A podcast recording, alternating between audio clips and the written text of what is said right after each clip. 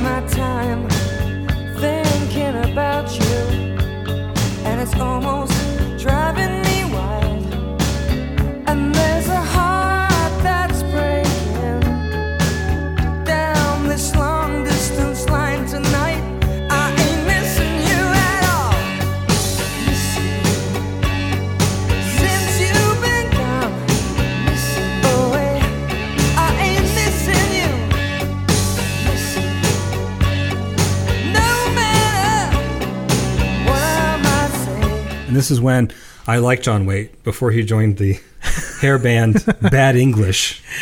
Such uh, a weird move. Anyway, when I see you smile. Oh yeah. No! The power, How didn't I pick that for one of the our worst ballad songs episode? Oh boy! Oh, I, I, well, I was never a fan. I don't know that I would classify it as a yeah, worst song, but um, But, uh, you know, this song used to confuse the hell out of me. It really did. I, I'm a lyrics guy.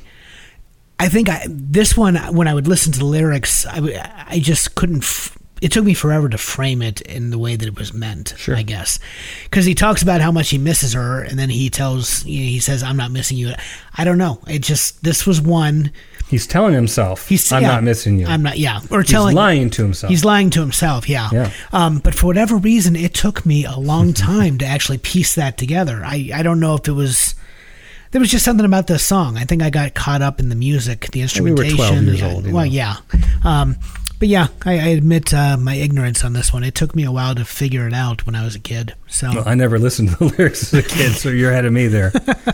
When recording for John Waite's nineteen eighty-four record No Breaks, when it was completed, uh, Waite realized that there wasn't a standout single among the tracks. You hear that a lot about records, uh, most famously Born in the U S A, yeah. when they said there was no single, and Bruce goes to write uh, Dancing in the Dark for the hit single, which it is, and then goes on to have five other hit singles, top ten singles, so there were plenty of singles on that record. But John Waite was convinced there wasn't one on, on his newest collection of music, so... Um, he was hanging out with a songwriter friend of his, and the songwriter had come up with this melody but wasn't sure what to do with it. And Waite immediately jumped on it and completed the song. So the two of them got together, and that became Missing You. Um, then Waite had to convince the record company to spend an additional five grand to have it recorded and included on the on the L P, which the record company did. Um, and Waite's instincts were correct, because the song became a massive hit, reaching number one on the Billboard Hot one hundred, and it earned John Waite a Grammy Award nomination for Best Male Pop Vocal Performance. Waite says the song is about three distinct women in his life. So this maybe shed some light on what we were talking about earlier. His ex-wife, his current girlfriend, and an old flame. He was lying to himself about all three. Huh. Yeah. Yeah, interesting. Uh, John Waite recorded recorded an alternate version. Um, have, had, are you familiar with this? No. We're going to have to put this on our mentioned songs list, because I want to hear. I haven't listened to it yet. Um, he recorded an alternate version of Missing You with Alison Krauss in two thousand six. Ooh, I bet that's good. Yeah. I love yeah. Alison Krauss. Oh, I do too. I yeah. do too. Um, the song was also covered by Tina Turner, Brooks and Dunn, and the British duo Evoke, to just name a few. Huh. Yeah. I don't know that I've ever heard another version, a cover yeah. of this song. Yeah. That's wild. Right, it's very cool. Yeah. Um, I, yeah, I just remember really liking this song. I don't remember the video being anything spectacular. There was nothing about John Waite that was, you know, heroic in terms of like rock legend. I just remember hearing it on the radio and saying, yeah, this is a really good tune. This is a solid song. It is. Yeah. Still um, is. Holds up. Yeah. Very much so. Yeah, When I See You Smile. Now, now you, you have you have that song in my head, so I'm like, oh, when I no. see you smile. That's hell. Oh, I had to man. listen to that. Uh, it'd be even worse if I sang it.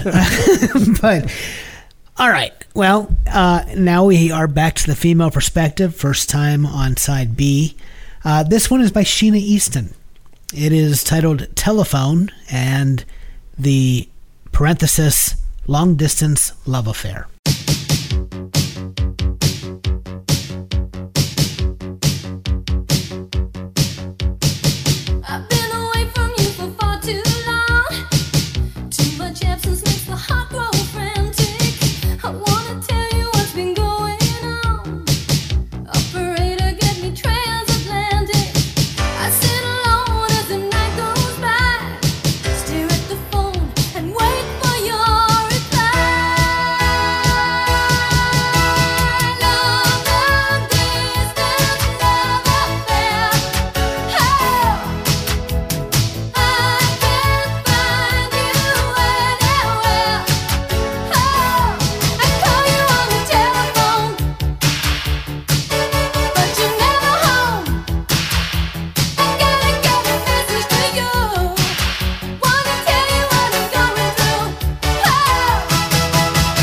This comes from the nineteen eighty-three album Best Kept Secret. The song hit number nine on the Hot one hundred. Uh, it was actually released at the peak of Easton's career. There was a time, folks, when Easton was more popular than Madonna. Oh, yeah. I mean, she was the it girl. Well, Madonna didn't, what, Borderline was eighty-three? eighty-two, eighty-three It was, yeah, right about that time. Sheena Easton had a couple year jump on her. Yeah. So, yeah.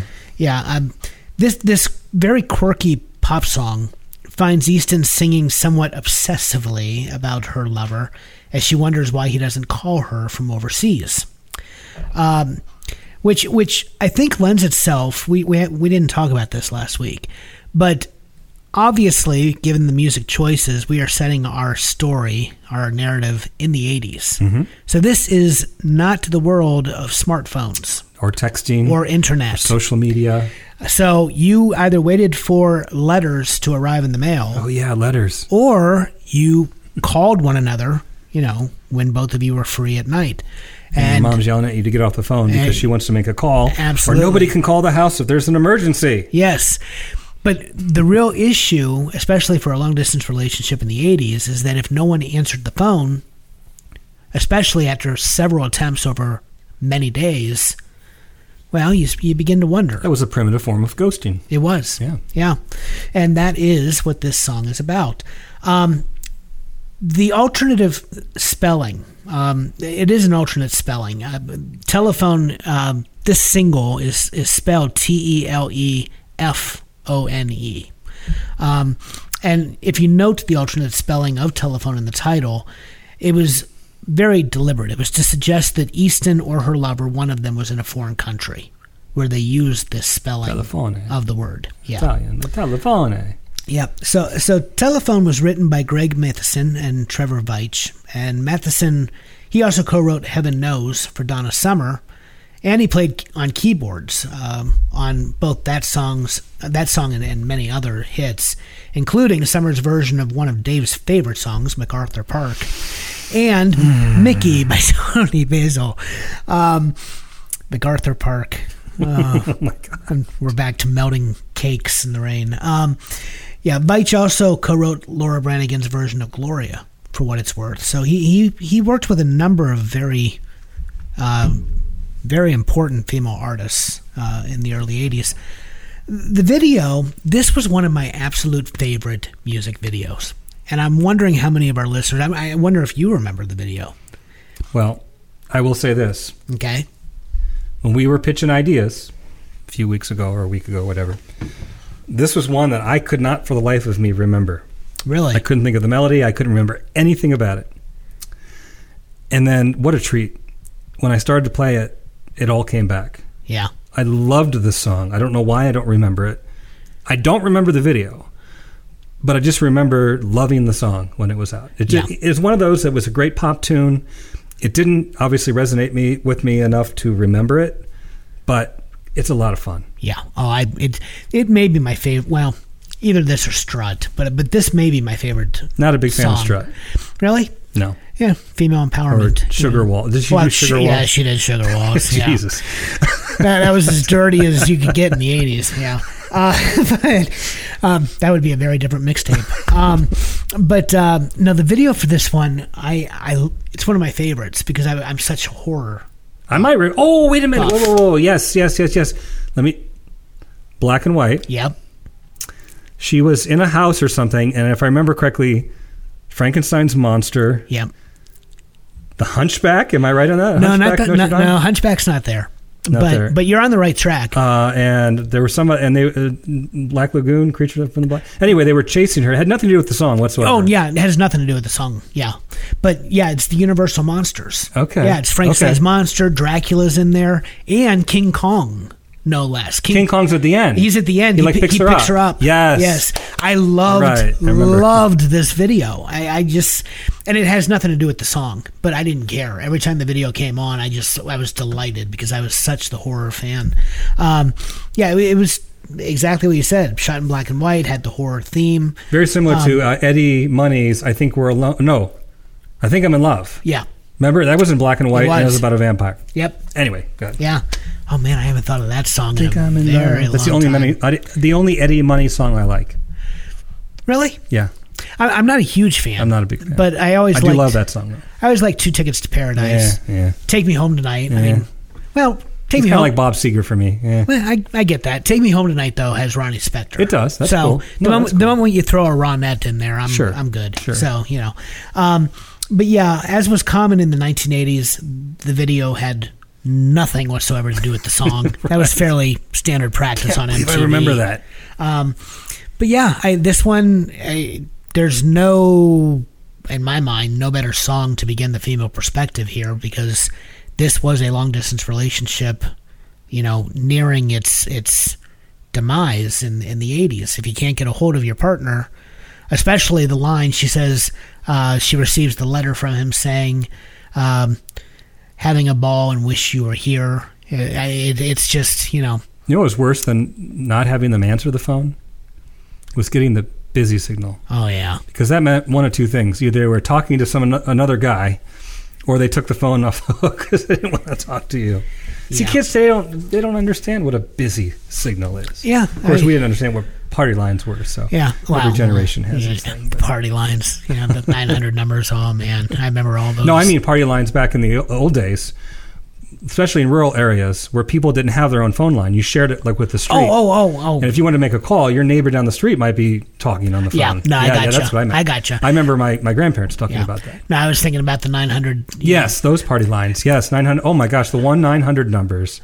Oh, for everything. Everyone um, had one. Fortune telling. Everyone had one. Uh, obviously, pornographic stuff. You had party lines. You had dating. You, you could call a nine hundred. Religious nu- stuff. Yeah, you could call a nine hundred number to talk to Captain Lou Ferrigno. you could call a nine hundred number to talk to Freddy Krueger. It was like that. You know, it was that era's version of Cameo, but you were just listening to a recording. You I, weren't even really I, talking, or some actor probably. I I've never guess. called one. I never called one. No, yeah, I never did. Killed me. Oh, my parents would have murdered me. Because yeah. um, it cost money. I always wanted to call Miss Cleo though. Miss Cleo. I always wanted to call Miss Cleo. There was Cleo. a documentary about her on, um, on Netflix that I watched about a year ago. Yeah, I saw that there was one. I haven't watched Pretty it yet. Interesting. But she was a fraud, like them all. But, well, yeah. well, they all are. Yeah. So, all right. Good song. Good song. Take it away. All right. My next one here is uh, from a man by the name of Rick Springfield. And um, it's kind of, I think the first vinyl record, I might have said this before too, that I ever owned was Working Class Dog, which was his first L P. I got it in second grade for selling enough magazines or whatever. That was one of the prizes, which I thought, by the way, that was probably the coolest prize we've ever had from fundraisers throughout school. Like, that was the only time I remember you could pick records from selling enough door-to-door magazines.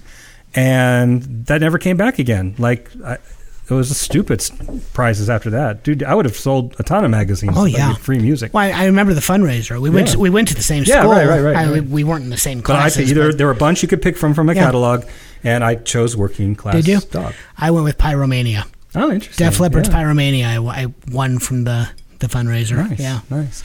Well, this is the second second album, and uh, the song uh, is Don't Talk to Strangers um, from the album. The album was Success Hasn't Spoiled Me Yet.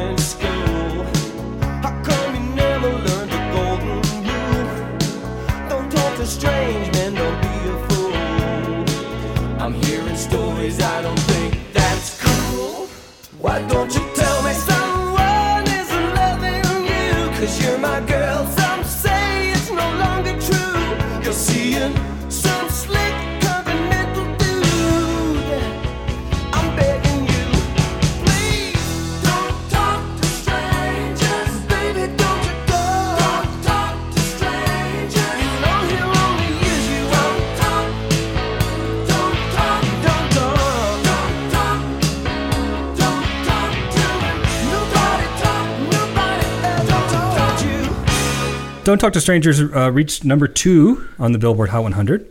It was kept out of the spot uh, by Ebony and Ivory. Oh. uh, Springfield, he, he was cheated on that one. I'm sorry. Almost, almost matching the number one uh, success of Jessie's Girl, which came from the album that I mentioned earlier. The song was uh, reworked from an early composition and retooled to reflect his paranoia. This, this, this may be the best... most hypocritical statement I'm going to read here. It was reworked from an early composition and retold to reflect his paranoia that his girlfriend, later his wife, was fooling around when they were away from each other. Do you know why he was paranoid? Because he said, That's exactly what he was doing. He was doing the exact same thing. So he's screwing around behind her back in this long-distance relationship, and he's paranoid that she's doing it. It's just such a double standard. But he writes the song based on that premise. Wow. Yeah. Although, I, you know, I would be willing to bet that's that's probably a, a yeah, true story for, common, for yeah, yeah long-distance relationships. Yeah, it's, it's how it works. But um, it's funny that you would write a song on the premise, right. though. You know, you're, you're angry at your loved one for doing what you've been doing. Yeah. Um, it, it's a simple uh, case of um, if my girlfriend did this, would I be angry? Then I probably shouldn't do it. Right. So this one was never a big favorite of mine. It's a fine song. It's a good poppy song. But it, to me, it, it's not one. It doesn't reach the, the, the levels of some of the other songs we've chosen. Um, it's just basic eighties pop stuff. Um, so not, you know, just very neutral on this song. Uh, it, it sounds more like an album track than a single to me. It does. Yeah, it does. But I think for the context of what we're doing, it's... Oh, it makes sense for this. It's yeah, per- no. per- perfect song. Yeah, I just, I'm surprised it went to number two. Um, but who am I to judge? Uh, you know, the song earned Rick Springfield a Grammy Award for Best Male Rock Vocal Performance. Um, he actually, you know, won it. The rest of them I mentioned so far have all been nominees. Um, he won that in nineteen eighty-two. So the the Academy or whatever, the Grammy, the Grammy group, what are they called? Uh, the... Whatever, the Grammy people. There you go. Uh, thought it was an exceptional song, apparently. Huh. Do you ever wonder how much of those award shows? I, I think the Oscars, I mean, obviously there are politics involved. Oh, always. And movie companies are, you know, doing all sorts of things to get people. But, well, there's all kinds of lobbying going on. Yeah, no, I get that. Yeah. But but I, I always felt like the Oscars were, were probably the purest of all of them. I always worry about the Grammys because of the whole payola thing, you know, that happened. And I just keep thinking, boy, if your album wins a Grammy, you sell a lot of records. And I wonder how much of the... Uh, under the table stuff's going yeah. on. Yeah. Well, the problem with the Grammys is they have the, the so... eighteen thousand categories? Well, not just that, but you have so many artists that win, and then they just never... You know, a so, the sophomore album is just right. trash. Well, that's, that happens a lot. And, and frankly, you know, the song they win for is not the strongest nominee. Well, you mean Milli Vanilli winning Best New Artist wasn't... Well, a at, highlight of the Grammys. Afternoon Delight won the, the Grammy the year that um, Star, I, I don't even know what, I can't think of their name, the vocal, Star vocal, yeah, whatever. Right, right. Um, yeah, I mean, and, you know, even Christopher Cross, who I do respect, yeah, and, no, you I, know, as a yacht rock fan, yeah. I, I get it, but Christopher Cross won, you know, the Grammy, and, you know, within two years, he was just gone. Do you remember when they introduced the metal category for the first time? It was in the late eighties, early nineties. And do you remember who won? It's just, this is so funny. I don't remember who won. Um, no. You had bands, I'm just spitballing here, but you had bands like Metallica and, and Iron Maiden and so forth. Right. Jethro Tull. Jethro Tull. Who had released won- a box set of previously released material that year, won the very first ever Grammy for heavy metal. That makes no sense. Well, it kind of does. I well, mean, I mean, the Grammy people were probably a little scared of, of metal at the time, and yeah. so that was the closest that resembled. So they were playing music it to them, safe. Yeah, I, guess, I, I yeah. get. Yeah, I get. That was it. A big thing. Uh, I'm just thinking, you know, you, you got Ozzy and you got uh, Iron Maiden, you got Judas Priest. It, it, oh yeah, it, a lot it, of great metal bands. Yeah, yeah, you you went with Jethro Tull. So Aqualung. I mean, every great metal band has a flute, right? I, I suppose. Yeah. And nothing um, against Jethro Tull. They're, no, no, no. I yeah. I like Jethro Tull, but it just that's that's wild. Um, yeah, no, I, I I do agree with you. I think the Oscars are probably the, although you know, really, if you're really going to get down to it, it might be the SAG Awards. I might give it to the SAG Awards as being the purest. Yes, because they're voting for each other. Yeah, it's their union. Yeah. Um, and and beyond that, maybe Golden Globes, because that's. That's the foreign press. Yeah, it was, although there was a change this year. Um, was there? Yeah, and I, I read about it. It was some, some they did something different. Oh. They had an awful host, by the way. I don't know if you saw it. No, I didn't see it this year. Comedian, and I'm sure he's a fine comedian in his own right, but not the best host. Well, I can tell you that the Oscar nominees were released today. Yeah. As a side note. Yes, and, and uh, my daughter's very upset. Why? That Greta Gerwig... Did not was um, not nominated for best. Um, I mean, Barbie is, is nominated for uh, motion picture, best motion picture, which I which I get because it was a cultural phenomenon. Well, everyone is nominated for Barbie except. Well, yeah, Margot Robbie is Margot not, Robbie. And Greta Gerwig is and, not for best yeah. director, and then Ryan Gosling. This is ironic if you've seen the movie. uh, ends up being nominated for Best Supporting yeah. uh, Actor. Well, and Best Supporting Actress is uh, there's is nominated. Uh, what's her name? Amer- um, Ferrera. Um, America Ferrera Amer- for America Best Ferrera, Supporting. Yeah, yes, she's, yeah. It doesn't matter. Oppenheimer's going to sweep the Oscars. Mm, maybe. I, I think Oppenheimer's going to I don't know. Movies away. That usually get released in the summer, you know, they're not as hot. Uh, you know, exception to that would be Forrest Gump that True. Was released in the summer. I just I have a feeling about Oppenheimer, although I've heard great things about Maestro. Yes, I haven't seen that so, yet. I haven't seen it yet either, but I've heard yeah. great things about it. Yeah. We are way off topic. Oh, yes, we are. So let's, your pick. All right. Next song, it it it, it It makes sense that it immediately follows Don't Talk to Strangers. The song is Take It on the Run by R E O Speedwagon. Heard it from a friend who, heard it from a friend who, heard it from another, you've been messing around. They say you got a boyfriend, you're out late every weekend. They're talking about you and it's bringing me down. But I know the neighborhood, and talk is cheaper when the story is good, and the tales grow taller on down the line. But I'm telling you, babe, that I don't think it's true, babe, and even if it is, keep this in mind. You take it on the run, baby, if that's the way you want.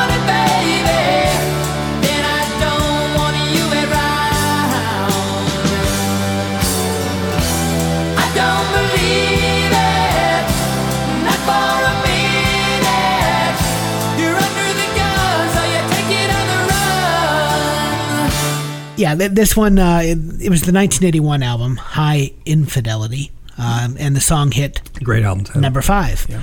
Um, this song was, was Gary Richrath's answer to fellow band co-leader Kevin Cronin's Keep on Loving You. Hmm. Now, that one hit number one uh, in eighty-one. Both were going through difficulties in their relationships, actually.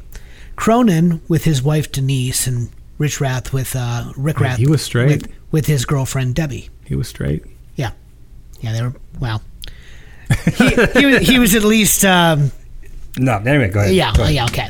Um, it was the eighties. Um, so, yeah, they were both having issues. Um, Cronin was uh, having issues with his wife, Denise, as I said. Richrath with his girlfriend, Debbie. Uh, Richrath said in interviews, when I wrote that song, he said, I woke up one night half asleep, and I sat down in front of the T V.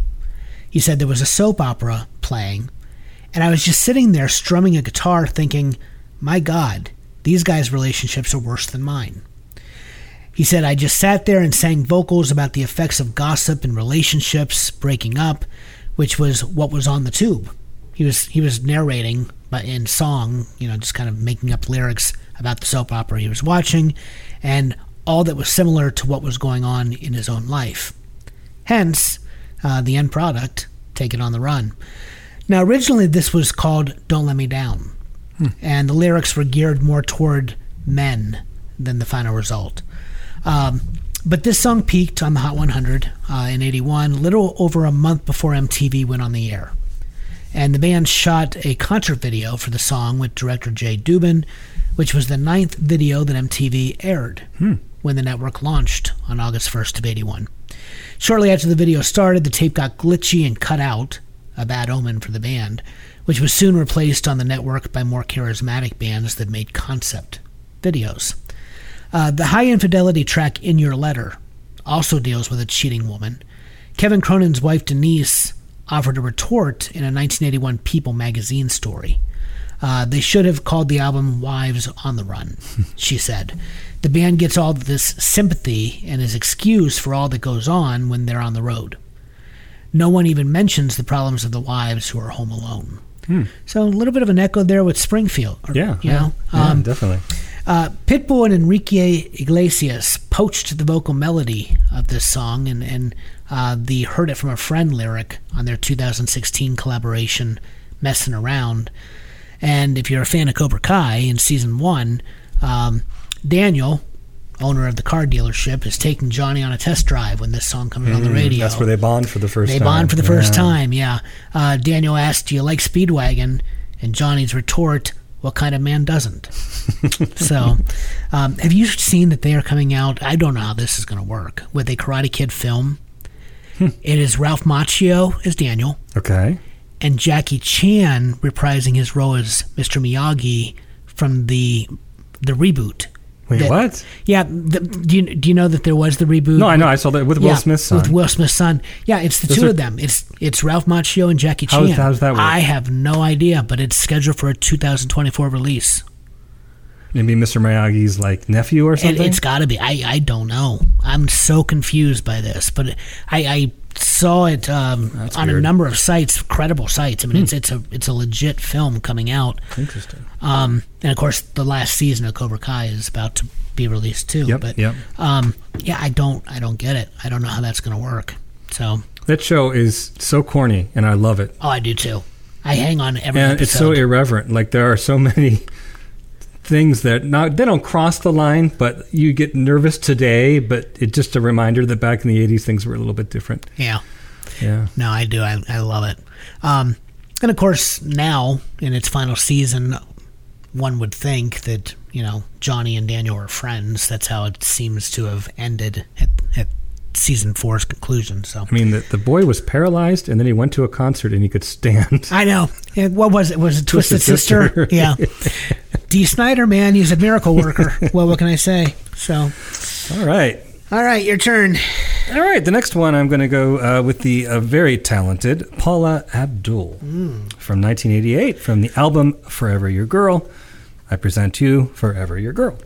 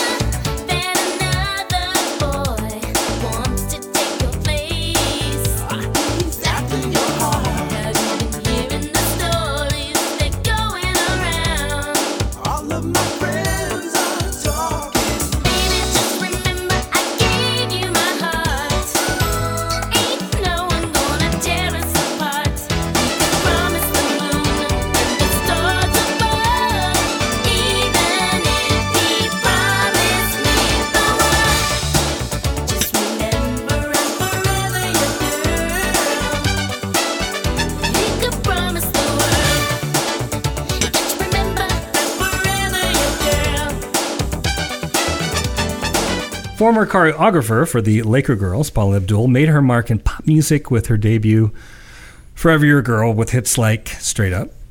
I should have made you list all these. Cold Hearted. Opposite, Opposites, Opposites Attract. Attract. Those are the three that I pulled out. But she, I think she had another one on there, I too. I think there was, well, Forever Your Girl, of course. Yes, but yes, but yes, I yes. think there was one other one. I couldn't tell you what the other one was. She completely took over the, the airwaves um, during the late eighties. Um, the fourth of the six, sing- so there were six singles on the record, uh, and this was the fourth one. The track became Abdul's first number one, and it's kind of her signature song now. Um, setting a record, this, this is interesting. So it, it went to number one, and it set a record for the longest time taken for a single to reach number one on the Billboard Hot one hundred. Really? How many weeks do you think it took from the time it was, the time it debuted on the Hot one hundred, to when it actually hit number one? Longest time. Uh, six months. More. Eight months. Ten months. Keep going, a year. Buddy. Keep going. Keep going. Two years. Sixty-four weeks. Sixty-four. Sixty-four weeks. weeks. How is it even still? Talk in the, about a slow burn. How is it even in still in the zeitgeist right. after sixty-four weeks? Right, right. That is that's. pretty remarkable, actually. I mean, not as remarkable as Dark Side of the Moon being on the well, well yeah. top two hundred album charts from nineteen seventy-two to like nineteen eighty-seven or eighty-eight. Now, or that, that's just the the college yeah. menta- and college students kept it there. But but right. I um yeah, that's that's a little little trivia for there. Wow. Uh, Paula Abdul's background as a choreographer and a dancer is highlighted in this video, which makes sense since she choreographed other artist videos prior to her singing career, including George Michael and Janet Jackson, both artists, which we've mentioned on this um, at least last week. Uh, she also choreographed the famous I didn't know this Toy Store piano scene from the Tom Hanks hit film Big. Really? That was she choreographed her. that, yeah. Huh. Great scene. Yeah, sure is. That's the iconic scene from yeah. the movie. After a successful career as a dancer, and then a choreographer, and then a pop singer. Well, and, and she was a cheerleader. I mean, she choreographed. Yeah, yeah, she was a cheerleader, yeah. and then she choreographed, the but chore- she yeah. yeah, but she was the uh, Lakers cheerleader right. first. Um, so after all of that, right, most people would have retired by now and said, you know, called it a life. But she goes on to become uh, one of the most popular judges on America's um, T V's American Idol. Yeah, and she was on there for many seasons. Um, I'd say she thoroughly used her talents. Yeah, for people out there that waste their talents, um, she used them all. Yeah, I mean, she is definitely a pop diva. But um, you know what song I, I actually it wasn't even the song, the video. You know what video I loved from her? It came from the second album, her second release, the one with Keanu Reeves. Yeah, Rush, Rush, Rush, Rush. Yeah, yes. it was it was a retelling of Rebel Without a Rebel Cause. Rebel Without a Cause. Yeah, with Keanu Reeves. I thought that that video, I just because I'm. I love Rebel Without a Cause. One of the greatest films. Definitely, it ushered in teen angst and the sure. you know youth American youth culture. But um, yeah, that I, song I thought was. I mean, again, her pop stuff is her pop stuff. I thought that song was, was solid. Yeah, it was really good. But for me, that video, man, it yeah. just I loved that. It was video. Like a short film. Yeah, at the Griffith Observatory and all that. Yeah. I mean, it it, they, it was on location. It was it was shot for shot. It yep. was fantastic. Yep. And Keanu Reeves at the time. If I remember correctly, he'd been in Bill and Ted's Excellent Adventure. That's but he hadn't it. quite crossed over yet to the megastar that he is today. Correct. Yeah. Um, in fact, I, I love... Have you have you ever seen the meme where it shows Bill and Ted and it says, I was there for the original TED Talk? Oh, yeah, yeah. Yeah, I love that meme. Yeah. But, yeah, no, he, he had not made it. Um, it was, well, I think Speed was the film that launched him. Yes. In fact, it launched Sandra Bullock, too. Yes. Both yes, of them. Yes. Um And then he was terribly miscast in Dracula, and you know it's been up and down from there. But um, I, I always kept waiting for Ted, yeah, and Bram Stoker's Dracula. Yeah. You know, like Cool Fang is Mister Drac, dude. You know, I just uh, it didn't work for me. I, you know, I was never a big Keanu Reeves fan, but I, I have a lot of respect for him because he's. I haven't seen any of the John Wick movies, but I guess they're really good. I um, really enjoy John Wick. From what I understand, a really down to earth guy. Mm-hmm. Um, one of the things that like he takes selfies with anybody who asks, but he always has his hand showing in in the photograph because yeah. he doesn't want to, you know, uh, make someone feel uncomfortable. So, yeah, I mean, he's just, he seems to be the real deal. He is a huge philanthropist. Yeah. He gives away very nearly all of his fortune yeah, yeah. every year. And, of course, The Matrix is what made him a bona fide yeah, yeah. star. Um, but, yeah, he huge philanthropist. He is He's very humble. Um, I, I've never thought that he is particularly a great actor. But as a human being... Sure. I mean, I'd be, I don't know that I could name anyone, any celebrity in Hollywood that is more endearing and more honest, more genuine than yeah, Keanu Reeves. Yeah, I agree. Um, and he is technically married to Winona. So there's that too. He's technically married to... You didn't know that? No. The Bram Stoker film mm-hmm. during the wedding scene. Yeah. What they didn't realize is that it was a real priest. and serious? They literally, literally... were married. Well, there's no, well, no marriage but, license. Well, there's no marriage license, but technically it, they went through the entire right, ordeal. Right. And the two of them still, to this day, they're very, very, very close. And they still, to this day, refer to each other as husband and That's wife. Funny. That's yeah. funny. Yeah. So, I mean, lucky guy. Winona was oh, one of my loves in the eighties. Well, she still is. Not She's too bad no, Stranger Things. No, Stranger Things has taught us anything. She has aged very well. So... We all should be so lucky. Um, but not as lucky as Susanna Hoffs. Yeah, yeah, Susanna. She has aged really well. Yes, she has. A, a lot of them have. I mean, it's, you know, it's just when you got money, you know. Yeah, but it's also making good choices. Well, it is, yeah, which I've not been known to do often. um, so that takes us to our uncle, Billy Joel. Billy Joel. Next track, and it, you know, it, it's it's right there. Tell her about it. from An Innocent Man, nineteen eighty-three. This was his second number one hit.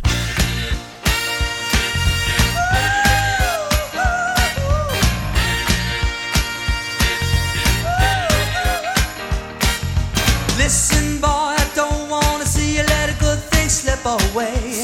You know I don't like watching anybody make the same mistakes I made.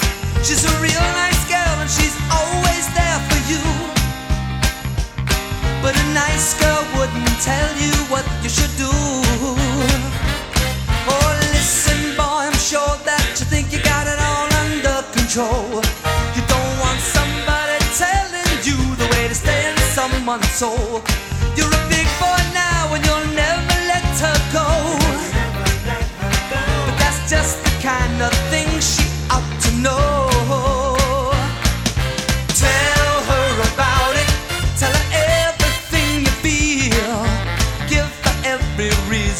To accept that you're for real.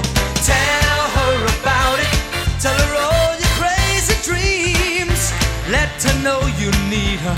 Let her know how much she means. In his biography, The Life and Times of an Angry Young Man, Billy Joel talks about when he first started dating Christie Brinkley. And he says that she was the first person he could ever just talk to. And he said they would spend hours just talking. And that was the basis for, for Tell Her About It. It's only about his aha moment uh, when he realized that you could actually have a soulmate. Now, of course, that soulmate, uh, they met in eighty-two, they married in eighty-five, and they were divorced in ninety-four. But she was, I mean, well, coming off of his marriage to Elizabeth Small, everything we've read, she was horrible um, to him. But yeah, Christie, uh, it was it was just late-night conversation that, that inspired this tune. I interpreted it a little bit differently, or maybe it, it changed in the course of the writing, but I always saw it as a saying, you know, don't do the macho thing and, and be distant and cold and just assume that playing hard to get is going to make her want you more. Uh, you need to communicate. Yeah. Communication is key. That's yeah. how I always took it. Well, and, and yeah, you're right. Yeah. I mean, the whole point is he had never done that. He'd never, right. he'd never felt comfortable enough gotcha. with yeah, his right. former wife to... to communicate. Got it. Yeah. Um, the song, of course, it has that early sixties feel. It was part of the concept album where he was revisiting the, the sounds of his youth. Um, and this one, uh, very famously, was his Motown tribute. Um, the uh, they really play with it, of course, uh, in the video, which shows Joel performing on the Ed Sullivan Show as B J and the Affordables. And the Dancing Bear. What was the name of the Dancing Bear? Um, uh, it's in my notes here. I have it coming up. Yeah. Uh, um, I, and Rodney Dangerfield. Yeah, Rodney Dangerfield. Yeah.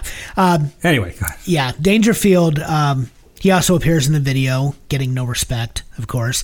Joel wrote the theme song for Dangerfield's movie Easy Money. Which, which is the flip side. Also uh, appears on An on Innocent Man, and yeah. it was the flip side, yeah. Not a great song. Uh, I love Easy Money.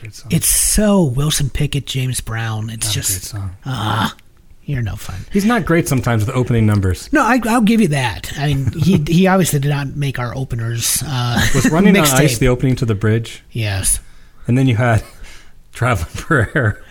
Yes. Not the best openers. Well, you also have Anthony Song. I mean, there's something to be said for Anthony Song. And Think About Hollywood. And, and Big Shot. I mean, yeah, he, okay. he has okay. a couple winners. You may be right, but um, what opened Innocent Man? Innocent Man was Easy Money. Oh, that, yeah, yeah, yeah, yeah, yeah, yeah. Duh. Um, yeah. So uh, Jay Dubin, uh, he also directed Joel's videos for Uptown Girl and The Longest Time, and he directed the video for Tell Her About It. Um, Dubin said in interviews that the idea for the Ed Sullivan Show spoof was an easy sell. Now, Joel, he had a reputation for being a reluctant video star.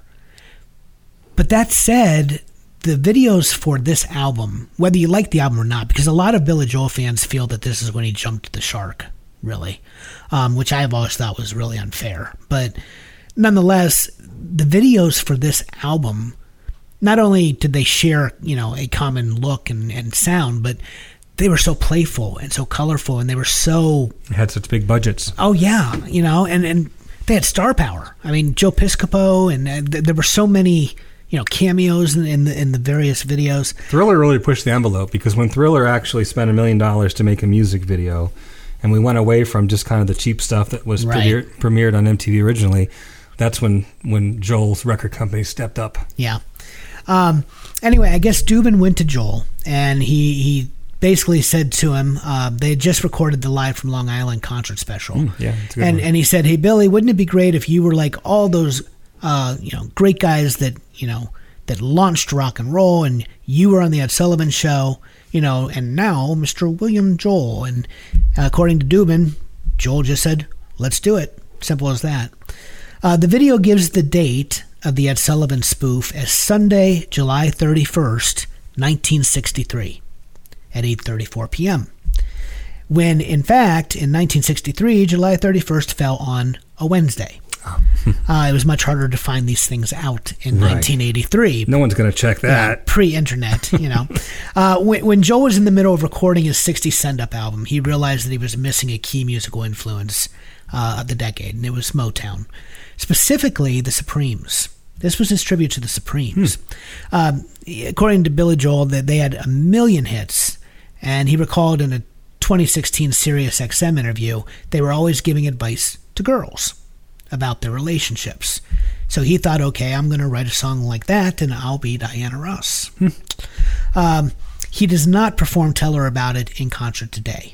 In fact, he has since said that this is not one of his favorite songs. Really? I think it's a solid song. I love this yeah. song. Yeah. In fact, I prefer this to to Uptown Girl. I always Yeah, have. I agree with that. Um, musically, I just think it's, it's and, you know, Uptown Girl, I'm, I'm a huge Four Seasons fan, which... That was the you know the inspiration there, but yeah, Billy Joel does not like Tell Her About It. Um, it may be because the vocals are too tough for him now. I think that's part of it, but um, you know, nonetheless, the song works well within the album, is what he says. It's not standalone, and he said that because he wrote it thinking about the Supremes, he felt it was dangerous to take that song out of context of the album. To me, that just sounds like an excuse. Um, he says it sounds a little too bubblegum, especially given the video, where they simulated the Ed Sullivan Show appearance. Um, but, uh, yeah, he's went on record. He he, he is, you know, he, he calls a number of his songs the stinkers, you know, songs mm-hmm. that he just does not does like. He, does he call um, We Didn't Start the Fire and River of Dreams stinkers? Uh, River of Dreams, I don't think so. I think that he... That's his I've go- heard him make fun of We Didn't Start the Fire. Oh, We Didn't Start the Fire. He plays it on one key yeah. in the piano. We Didn't Start the Fire, he has went on record to say is the worst song he ever wrote. Yeah. yeah. yeah. Um, which it is notoriously which also bad. Went to number one, if I'm it not did. mistaken. Yeah, that was, that was his third and final number one. Did you hear... He's right. There, he's he's, he's, he, right, he's co-writing he's, new music. Yeah, there might be a new... Yeah. Billy Joel release coming out. Yeah. But he never co-wrote before, so that's I know. I don't know what to make of it, but it, he's been very cryptic, I yeah, guess, yeah. saying, did I wait too long? And I guess at one of his concerts not too long ago, he said uh, he didn't have any new stuff to, to play yet, is what he said. So I remember I, when, when River Dreams came out, and the famous last words, the yeah. last song, we're like, oh, he's just kidding. Yeah. That was like nineteen ninety-three. Yep. No, so, yeah, thirty years later, it looks like there is something on the horizon. So that album had four very high-budget videos. You had Tell Her About It, Uptown Girl, uh, Longest Time, and uh, um, Keeping the Faith. Keeping the Faith, yeah. The other singles, like Innocent Man, did not have a video, if I'm correct. Yeah, Innocent Man didn't have a video. And The Longest Time was a live video footage. No, The Longest Time was... was or like, not, not The Longest Time. Uh, leave, leave a Tender Moment Alone. alone. Right, yeah, so, so two alone. of the six were not. Yeah. When you blow your budget on the first four, you know. Yeah. The best of the four is still The Longest Time. Yeah. I mean, the Class Reunion. Yeah, the the harmonies in that song, and he does them all himself. Right, right. Yeah, I, he just layered his own performance. But to me, An Innocent Man's the best track on the album. Sure. But I, I was always kind of surprised that that didn't have, because you have the callback in the, you know, well, he was from tu- the he was touring time. at the time, which he, is why um, the Stevie Wonder one, I call it that because of the harmonica. We um. Leave a Tender Moment Alone. Yeah, was a live version on tour. He probably just didn't couldn't take the time to, to probably to, to do the. But I death. he put so much. It, he invested so much in The Longest Time, and then Innocent Man has that callback on that yes, voice you're hearing. On that voice in, you're hearing in the hall. In the hall. Yeah. So I just I don't know. My favorite part of the video was when they showed the uh, the family watching. Oh yeah. Uh, with the T V dinners. Yeah, and then the kids do the double take yeah. when he's in their living room. Yeah, that's yeah. that's fun. That's it fun. is. I love the video to it. All right. All right. Next one. Um, yeah, I was. You know, I already admitted to being somewhat of a Whitney Houston fan when that wasn't popular amongst what I, you know, normally would have, have listened to, and I didn't ex- didn't disclose that to too many people. Um, there's another artist very much like that, and that is Madonna. Mm. Uh, and and I am still a Madonna fan, uh, especially. I mean, she's gotten pretty out there now. But oh, she's yeah, yeah. But um, you know, all the stuff up through even like Ray of Light, I thought was a really good good record.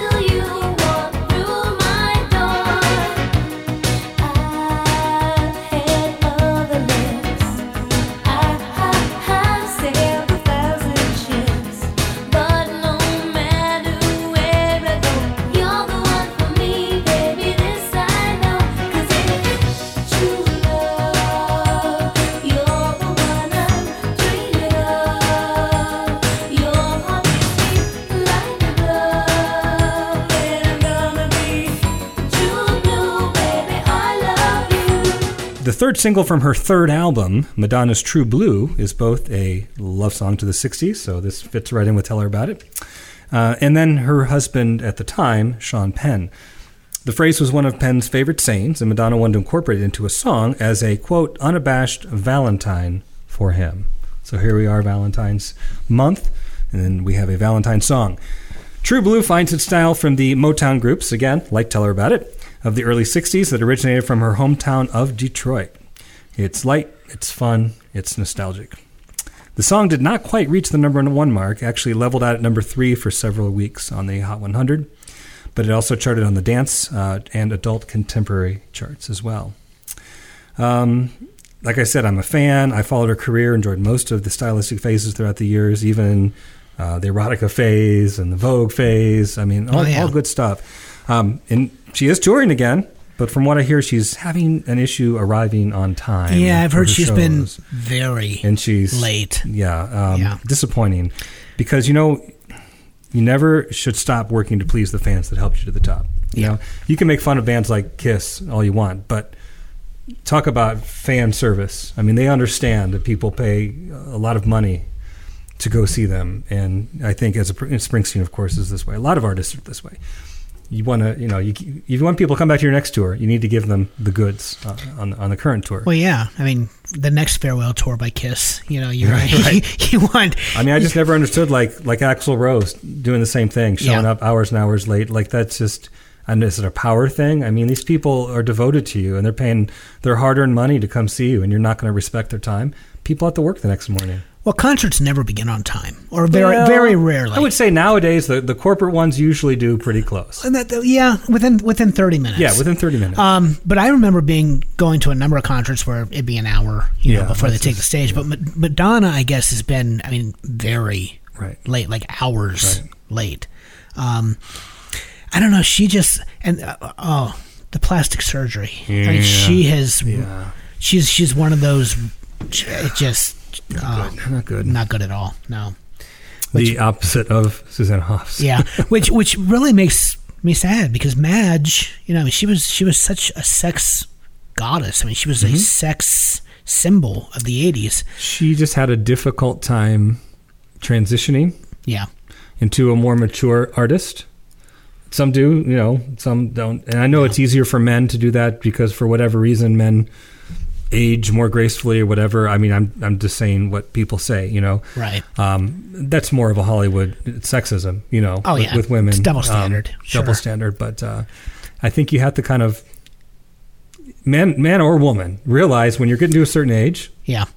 Well, you know? I think really with Madonna, you you began to see the change about the time of Britney and Christina Christina's yeah, yeah. rise. Yeah. Because yeah. I remember the M T V. Uh, music Video Awards. She kissed Britney. Where Madonna kissed Britney, Madonna yeah. kissed Christina, and, and yeah. if I remember correctly, Britney kissed Christina. It was I like, know, I, weird. It was weird. But you're right. She but, probably saw the new generation and yeah. got a little spooked. And I, I'm sure, too, Lady Gaga doesn't please her much right. because she's, you know, Madonna two point oh. So it's it's just been very hard. But um, yeah, she's uh, it's, yeah. plastic surgery can go very wrong, and Madonna's looking really rough. So yep, yep. So that's uh, that's yeah, that's all we have to say about that. Yep, yep. uh, okay. Well, my next one.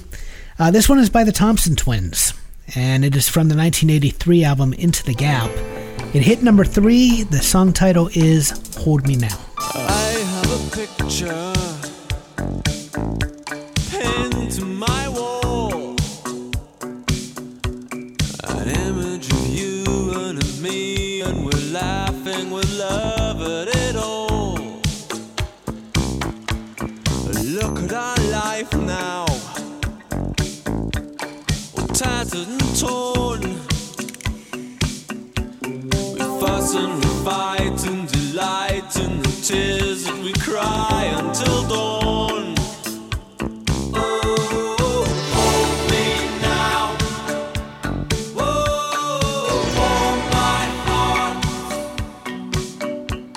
Stay with me.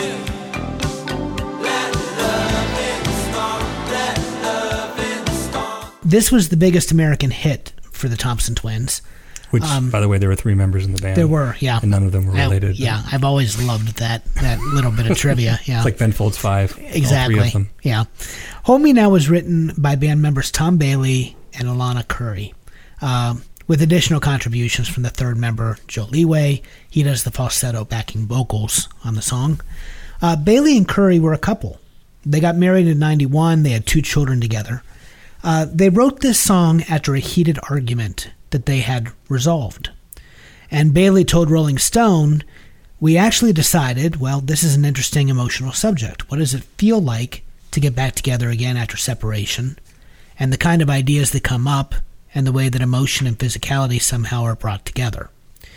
Uh, it, it's a moment of truth. I mean, it's a message of love in the face of adversity. Bailey reflects on a once blissful relationship that has now become tattered and torn in the song. Uh, the couple finds themselves arguing and fighting, delighting in the tears they shed until dawn. It's a poignant representation of how even the strongest love can experience hardships. I like that phrase. What? Delighting in the tears. Oh, that's his. That that's. Is the, it his? Yeah, that. Those are the lyrics. It's a great album title. Yeah, it would be. Yeah, no, those those are directly. That's the lyrics of "Hold Me Now." Um, yeah, Thompson Twins had a very modern sound, with many of their songs relying on electronic instruments at the time. They were very synth pop. Uh, but this one was more organic than their previous efforts, um, with guitar, marimbas, piano, and they, they all, all of that was out front in the mix. Um, it's such an emotional song, he said, we wanted to have that warmth that you often can't get from synthesizers. They wrote the song using a drum machine, but played it using real percussion instruments. Uh, Tom Bailey studied classical music, which informed the writing of this track. Um, The bass line and the chord sequence are the same in the verse as they are in the chorus. There's no change, and the only change is in the amount of instrumentation that goes on top of it. So you could play the same four-chord trick around the verse and the chorus continuously. The only time it diverts from that is in the middle eight immediately after the second chorus. Um, it's very repetitive, and of course, although it's a medium-tempo emotional song, because of its repetition and its grooviness, it, it also has one foot in the dance department as well. I, they they were very well known and played on the dance floor all the time in the eighties. Uh, the group themselves, they named uh, themselves after the two detectives and the Belgian cartoonist, I'm going to get the name wrong, pronunciation wrong, Hergés, Hergés. Sounds good uh, to me. Comic strip, The Adventures of Tintin. Hmm. Um, I know The Adventures of Tintin, I just right, don't, right. don't know the cartoonist's pronunciation. I apologize for that. Uh, this song was included on their third major label album, and the group actually had seven members when they recorded their first album, and it was pared down to three by their second. Uh, in eighty-six, Joe Leeway left the group, and Tom Bailey and Alana Curry continued as a duo, releasing uh, three more albums. Um, in the U K, this song was released in November of eighty-three, and it quickly rose up the chart thanks to an appearance on Top of the Pops. Uh, the group was promoting this song in the U K before the album was finished. So while the it comes from an eighty-four album, it was actually an eighty-three release. In America, Homie Now didn't peak until May of eighty-four, and it was helped in large part by the video, which was in constant rotation. M T V, you know, when, when it comes down to it, any song that hit the Hot one hundred, they hit the charts because of M T V's influence. Yeah, yeah. I mean, it's that simple. You know, I mean, especially artists from around the world. Uh, when you think of the, the Australian acts as an example, Men at Work would never have Men at charted. Work, Big Country, yeah, um, Rick Springfield, um, Midnight Oil, well, he was on General all, all of them. I mean, they would not have charted in the U S if right. not for M T V. Um, the Brits, maybe, but some of, uh, you know, well, a lot of the European, especially like, oh yeah, f- like Falco, yeah, yeah, that yeah, never yeah. would have charted. I, M T V, say what you will, I mean, it played a role in making the world smaller musically, mm-hmm. so. It's another loss, uh, you know, since they stopped playing music so very long ago. Um, Hold Me Now by the Thompson Twins. It's it's more than just a catchy synth pop hit, though. It, it's it really is. It's a heartfelt expression of love and vulnerability. When couples must take inventory and really decide whether the relationship is worth saving, and the song's timeless appeal and relatable lyrics, it's really allowed it to stand the test of time. It's become an enduring symbol of eighties pop music. So, there you go. Yeah, you know, I have the utmost respect for Thompson Twins. They're the real deal, one hundred percent. Never got into them. Never liked them when they were out. Never, I just... Really? Which is weird, because you know I love New Wave, British yeah. New Wave stuff, but... I I only know their singles. And that's all I know. And I, I love their singles, yeah, but yeah. I, I, I don't never... I care for their singles. I bought a couple of their singles on forty-five, but I never bought an yeah, album. Never did. Never bought an album. I always turned them off. It's weird. Huh. Just wasn't my thing. That surprises me, actually. Just didn't emotionally connect to it. Yeah. No, I get that. We've had that conversation mm-hmm. before, but given your love of New Wave, yeah, it, it just didn't. It surprises me. Yeah. It has nothing to do with snobbery, because that was before I would have been a snob, so it wasn't like, oh, right. they're on the top forty, so they must be bad. No, it wasn't like that way at all. It just yeah. didn't, didn't get into them. Well, New Wave was ultimately alternative radio, right, so right, right, yeah, right, yeah. You, you wouldn't have been a snob in, in that respect right, anyway. Right. So, all right, sir. All right. My next one is a song by Cyndi Lauper, nineteen eighty-nine, so we're talking late Cyndi Lauper, from the album A Night to Remember, I Drove All Night.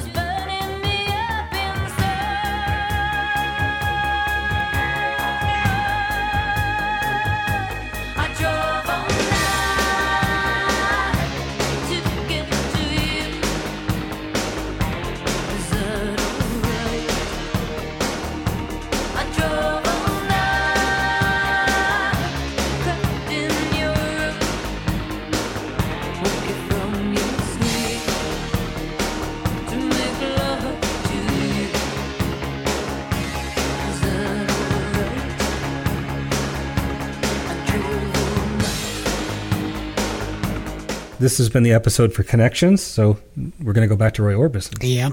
Because I Drove All Night was originally written for Roy Orbison in the mid nineteen eighties. Uh, Orbison actually recorded the song a year before he died. Yep. However, it was not released until after his death in nineteen ninety-two. Correct. The version most of us are familiar with, of course, is Cyndi Lauper's version, um, and she interpreted the song as more of an emotional pop ballad. But we're going to put on our... our uh, mentioned songs list, the recording from Roy Orbison, because it's very different. Oh, it is, yeah. The um, Cyndi's version hit top ten in the U S, and uh, that would be her last top forty hit on the American charts. It also earned her a Grammy nomination for Best Female Rock Vocal Performance in nineteen ninety. Now, later, Roy Orbison's version would match Lauper's version in chart position in the U K, but his version failed to hit in the U S. Um, you know, I wasn't familiar with it then. Oh, I, I I knew it. Yeah. Um, It didn't chart at all didn't, in the U S? Well, I mean, it, it failed or, to or hit. Did, it didn't hit. It didn't hit. It, it didn't, did, okay. didn't, didn't do as well. Didn't go as high. Okay. Um, and I like I like his version. It's a much faster tempo. Um, Roy's vocals are, of course, as sharp and as pleasing as his oh, earlier yeah. work. Like, well, he hasn't missed a step at all yeah, locally. It's still very operatic, yeah. Um, there's one other um, significant cover version. Are you familiar with? Celine. Celine Dion had yeah. a uh, dance version in the year two thousand. And... No, I'm not a huge dance fan, but and I'm not a huge, I'm not at all a fan of Celine Dion. But I don't mind this version. Yeah. Well, my my wife loves. I actually we went. To, I one year for her birthday, I got her Celine Dion tickets, so I've I've seen Celine Dion in, in concert for my wife. Um, she puts on a pretty good I'm sure she does. concert. I mean, she, she. I'm not a fan per se, but I mean, she is. You know, you talk about Whitney's vocal right, chops. Right. Celine Dion, man, she is she's just remarkable yeah. in what she does. But yeah, I um I've never disliked her version of the song, but to me, uh, it's no contest. Cindy and Roy are always well, going yeah, to take. It's just cool that, that that a song is interpreted three very different ways, True. and all three of them work. Yeah, agreed. And and and none of the three wrote the song. So yeah, interesting. Yeah. That's all I have for uh, Drivel. I just. Driving all night, of course, is is kind of um, archetype's the wrong word. It's become kind of a thing, I guess. thing, that's the best word I can come up with. Um, when you think of, well, Springsteen has a song, you know, yep. about driving all night. I've mentioned on this podcast that another mixtape that would be fun to do would be nighttime driving songs. Yep. Um, there's just something about that idea. And, of course, driving all night to see somebody has a sense of urgency, yep. a sense of devotion. Well, yeah. And one, of course, we talked Radar Love in yes. a previous mm-hmm. mixtape episode. Um, yeah, it's it's that idea that you need to, you know, it, it's impulsive, of course, but right. you, you, it is. It's urgency. Like Before you FaceTime. Yeah. It's a drive all night. Exactly. Do you ever yeah. think how Billy Joel's um, Sometimes the Fantasy would be different in the FaceTime age? Um, I don't know why I just thought of that. I'm sure he'd still breathe, breathe heavy in the microphone. So I'm sorry. That video, though. Oh, you talk, can't prank call anybody videos. anymore because everyone knows the number now. Yeah. No. Yeah, everyone's refrigerator is running today. So, yeah, it's unfortunate. No, it's great. I like Cyndi Lauper a lot. Obviously, She's So Unusual is another one of those major albums that had a ton of uh, singles. Um, yeah, I just, there, she was very unique. Mm-hmm. Um, she was very much an artist, artist, artist. And, um, had just a good pop sensibility and well, wasn't you, quite alternative, but but leaned into that a little bit. Well, have you heard her late stuff? I mean, recent? She's, I haven't heard her recent she, stuff. She's, she's went jazz. Oh, she's really? a jazz vocalist now. I know pr- she was on primarily. The Apprentice one season. Yeah, primarily she releases jazz hmm. vocal um, with with the big band. Sure, you know? yeah, yeah. Um, it's very good. Yeah. I mean, she, you know, so much of her performance in the eighties was just that, a performance. I mean, when she actually drops the the Cupid doll, you know, right, that, yeah, that yeah, yeah. high right, pitch, right. she's a beautiful vocalist. And, yeah, her jazz work is, it's it's pretty incredible. Well, you know, you, you watch those reality shows, uh, not that they're necessarily, you know, reality, but you do get a sense after a season for a person's personality despite the selective editing, right? And, um, yeah, I just got a sense. I got a good vibe from her on that show. I think it was the same season that Gary Busey was on. Oh, shit. And Meatloaf. And Gary, if I remember correctly, Gary Busey and Meatloaf got into a physical altercation on the show. The producers had to be just licking their chops. That I'm going to have to look up because I want to watch that now. Yes. Um, yes. I don't know who would win that fight. I forget um, It got pretty, got pretty intense. That that would be hilarious. I just not not that I condone violence, but that would be hilarious. And I could be wrong. They could have been yeah. on separate seasons, but I do remember, especially, I remember Gary Busey being very strange, which again is well, not surprising. Busey has always been. And I remember strange. Meatloaf getting really pissed off about something and just like throwing stuff, and and I, and I think it might have been having something to do with Gary Busey, but I could be totally wrong. I put it this way: ever since two thousand sixteen, I've tried to forget everything I ever saw on The Apprentice. Okay. Including Debbie Gibson, and I was obsessed with her. Yeah. Oh, I'm going to have to look that up. That is crazy. Um, all right. Well, we are to my eleventh selection for uh, the, the mixtape. Uh, this one by Journey, and it is from their hugely popular nineteen eighty-one album, Escape.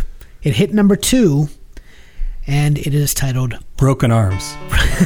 that's, that's how I was... Another I, inside joke from my wife. Yeah, I, I really thought Sorry. you were about to say broken wings, and I thought I was going to have to correct you on this. I come to you with broken arms. Yeah.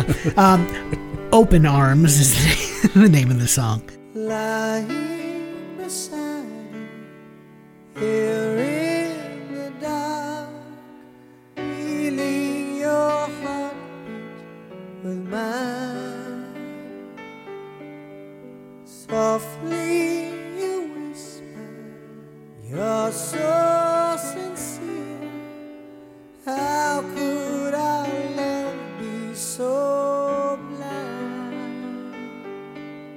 We sailed on together, adrift apart, and here you are by my side.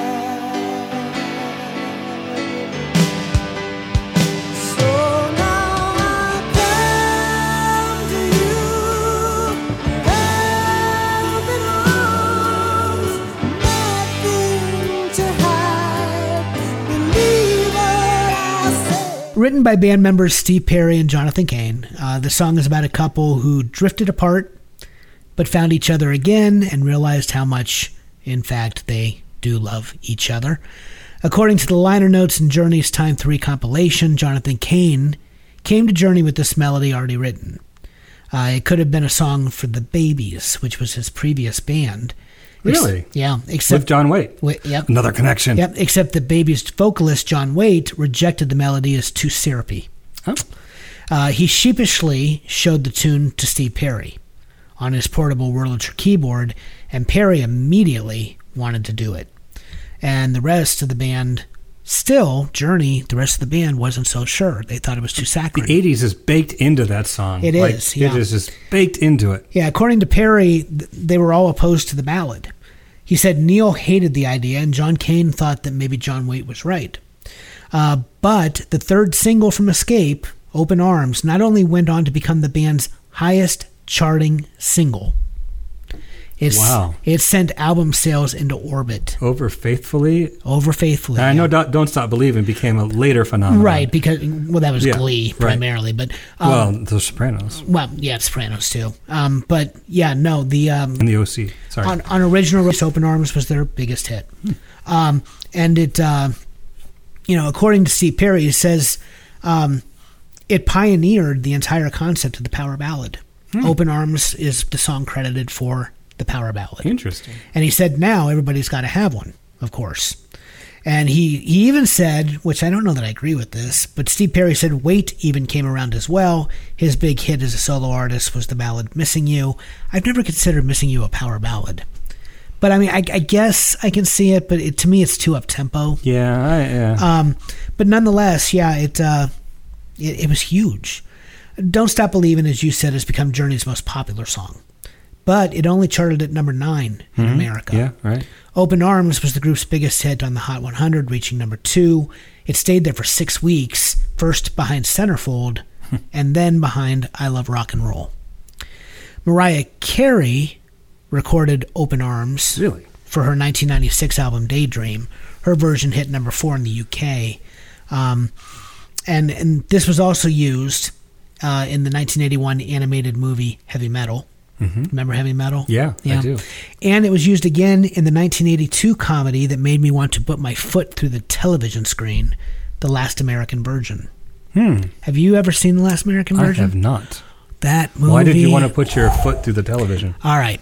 So, oh, what is? I'm going to have to look it up. What is her name? Um, basically, it is a sex comedy of the eighties. Okay, and I remember watching it on H B O when I was very young. I didn't understand the full...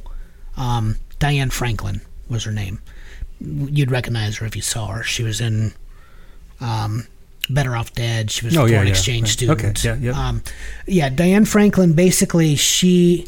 You have this nerd who is madly in love with this girl. And she's basically dating just this total eighties scum, you know.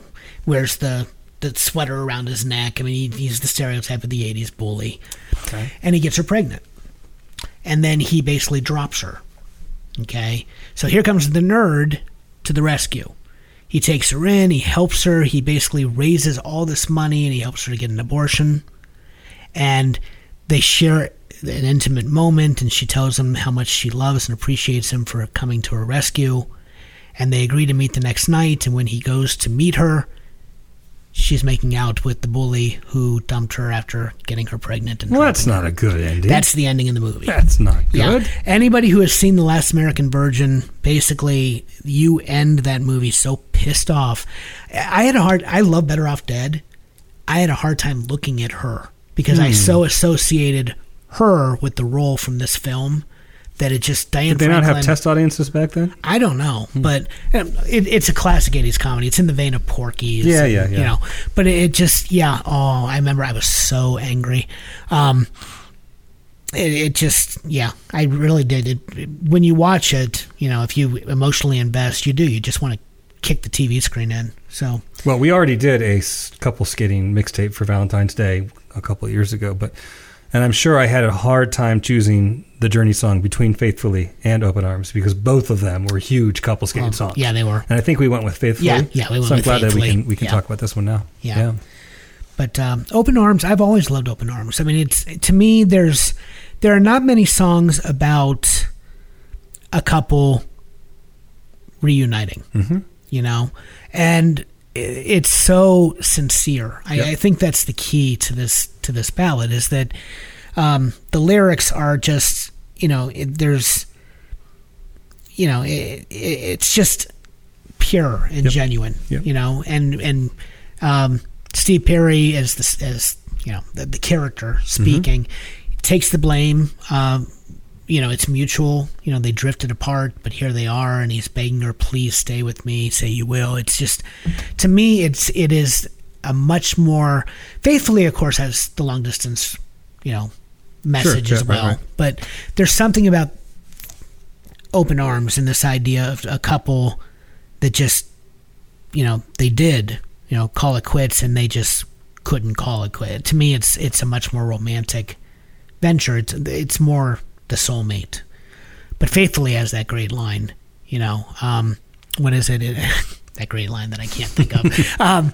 um, it's where he talks about, um, where he constantly gets to, um, you're asking me about lyrics. Yeah. I, that's the wrong well, way to go. Yeah. Um, I'll look it up while you begin your, your next two. Well, I mean, I'll say this while you're looking that up. So we are at the point of the narrative where everything, this is the climax. Yeah, this is the climax. We, we don't know how it's going to resolve until the next song, right? And that's my song. So I'll let you look that up first, though. It is, um, I Get the Joy of Rediscovering You. Oh, yes, yes, yes, yes. That is such a great line.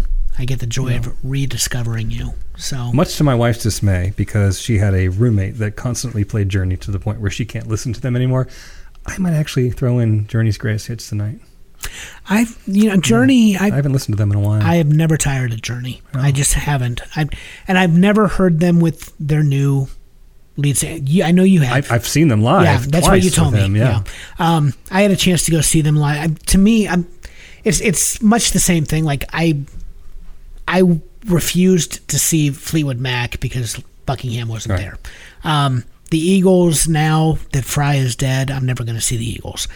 Much the same way, Journey. I know this new guy sounds just like him, but I'm not going to see Journey without Steve Perry. Well, I'll, t- I'll tell you the, the difference. At Blossom Music Center, twice I've seen him, and there's such a terrible place for a, for a concert. It is. Um, and, and you're, I was on the lawn, and you're just so far away, I couldn't tell. Really? I was just in the moment with friends. All these great classic Journey songs sounded exactly like him. Didn't bother me.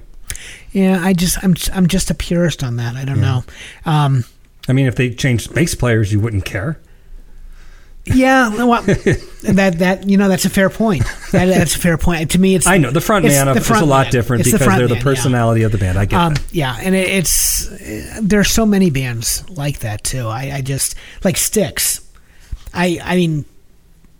Until they reunite with Dennis DeYoung, which is never going to happen. Well, it'll happen if they get into the Rock Hall. Sure.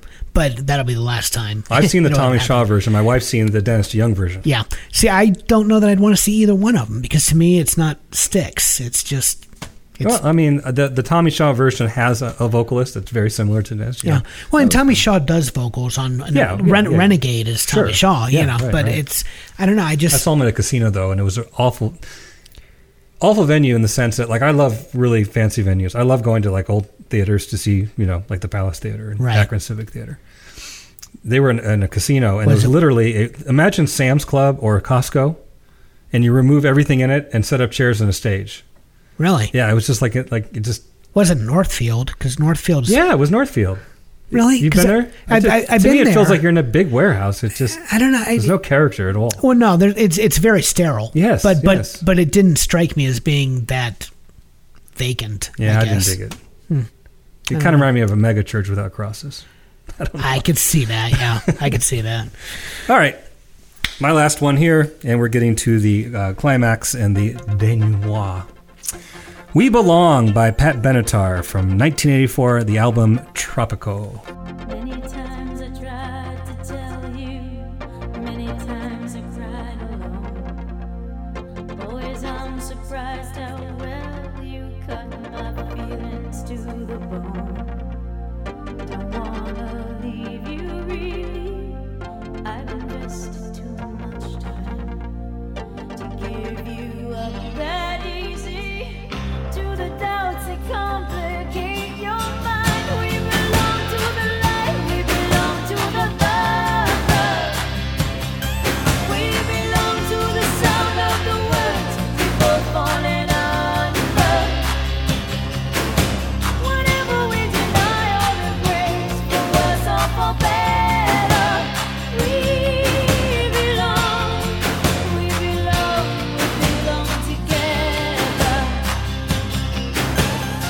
Pat Benatar is my favorite female voice of the eighties, hands down.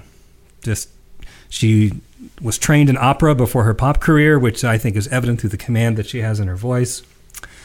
And We Belong was the first single off her Trop- Tropico L P. It went to number five on the charts, so it wasn't a number one. It's funny, all these songs that went to number one surprised me, and the ones that never made it, it just shows yeah. you how things age differently. It earned her a Grammy nomination for Best Female Pop Vocal Performance in nineteen eighty-six. And the song deals with the inevitability of a couple's destiny despite the pitfalls along the way. What I really love about Benatar is her relationship with her husband. Yeah. Um, her longtime uh, collaborator, guitarist, producer, and husband, Neil Giraldo, if I'm pronouncing that correctly. Yep. Um, you know, it, it was always Pat Benatar, but really it's more of a duo. It's more like Hall and Oates. It is, yeah. His name was never front on the album, never. But, but they were, they are. It, yes. it is. It's, it's a duo. duo. Yeah. And this is what I love because finally, finally, Pat Benatar was inducted into the Rock Hall in nineteen, or sorry, twenty twenty-two, after being eligible for twenty-two years. But I found something out this week.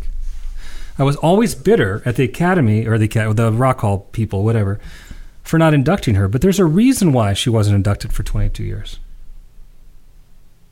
She refused to go in if they did not induct her as a duo with her husband. Good for her. And they finally said, yep, okay, you've you've convinced us. And when they finally agreed to have him inducted with her, then she agreed to be inducted. Huh. A lot of respect. I was not aware of that. Yeah, it wasn't that they were snubbing her. Huh. I always thought they were snubbing her, which I just could not fathom. Because she's not only a pop artist, she had a very rock side oh, to her yeah, as well. Yeah. Um, well, I, I saw them... Uh, It was in twenty-one. We were still wearing masks from COVID, but we were out and about again. They they were performing at the Palace. Mm, nice, um, great it venue, great concert. You know, I, it just and the two of them. I mean, they interact on stage. He he, you actually hear from him. I mean, he's he's very much a, a participant. He's not just playing the guitar behind her. Right, right. Um, but yeah, she rocked hard, man. She was just she sounded. There, there was you couldn't tell it wasn't the eighties. I mean, her mm-hmm. voice, her delivery had not changed. Yep. Um, and it, it was just, it was pheno- a phenomenal concert. And of course, at the Palace, there's no bad seat. I mean, it, sure. it was oh, just yeah, intimate, yeah, yeah. you know. Yep, yep. Um, but yeah, I remember Gil and I were sitting there in our masks, you know, watching it. But it, it, it was a great, great concert. Um, yeah, no, I just thought they were snubbing because the Hall has a habit of snubbing female vocalists or female artists anyway. They've started to turn that around. Stevie Stevie Nicks was the first, then Tina, and now it's it's it's kind of on the Go-Go's. Are the Bangles? Bangles aren't in Bangles yet. Bangles aren't in yet, no. Um, they will be eventually. There, there are so many. Um, well, now it's it's almost. I mean, there are so many strong female performers. Right. It's I don't know. It's flipped, but it's a lot more oh, even than it used to be. Yeah. No, it, it it's definitely a snowball effect because now the female artists are just. I mean, it's it it's on a. It's like a snowball, mm-hmm. you know, going downhill. But yeah, they they snubbed the female artists for so. And the sixties, like I would say, hands down, the greatest one of the greatest snubs. Is the Shangri-Las. Oh, they're not in. They're not in. Hmm. They've never they've never even been on the ballot.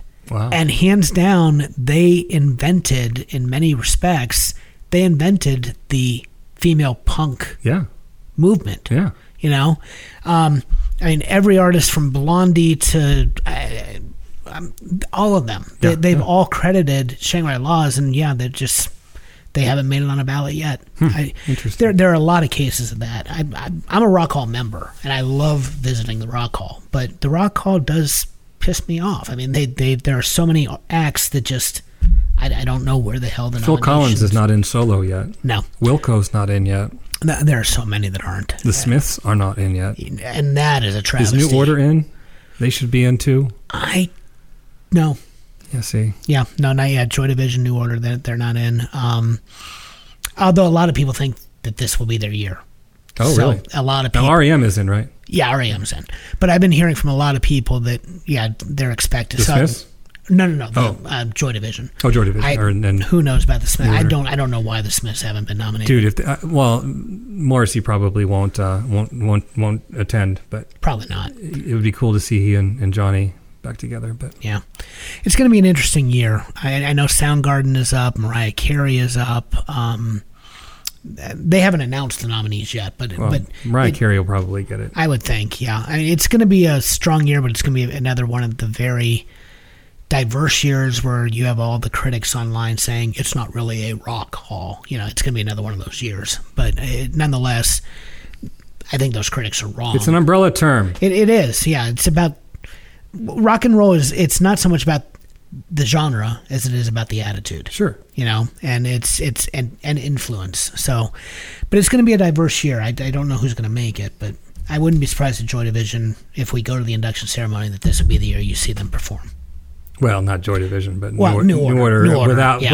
well, probably without. Um, and they they're like a lot of bands. They yeah. The, the touring version of New Order doesn't have. Um, Does it not have Bernard Sumner or, or Peter Hook? I forget which one. One of them is not. Well, but I think there. I think they would probably be inducted under both names. You think? I think. Really? I could be wrong, but it's. Has that ever happened where a band has been inducted under two different names? I don't names? think so, but I don't know how they would differentiate. Well, I mean, their lead singer killed himself, so it's, he wasn't part of New Order, and right, but it's kind of. I mean, similar but very kind of different in some ways musically. Right, but I. I I don't know. I, I've been seeing it hyphenated. Really? Okay. Yeah. All right. I could be wrong. I, I don't know.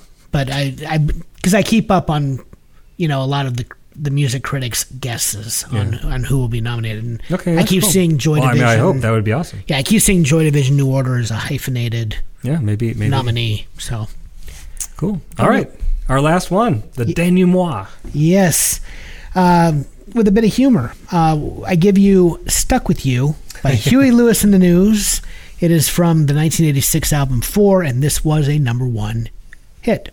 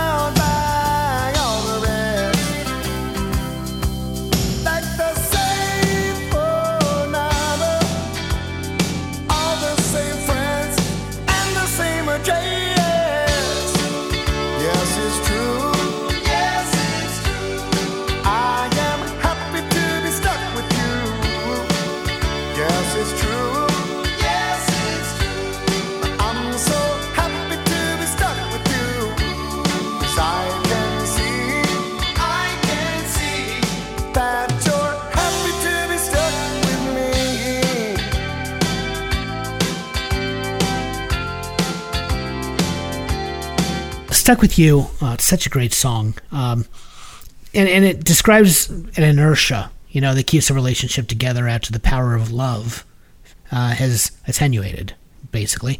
It's not the most romantic sentiment, but it's honestly pragmatic. You know, we've made it this far. We might as well stick it out. Huey Lewis had been married for a few years when the song was released in eighty-six.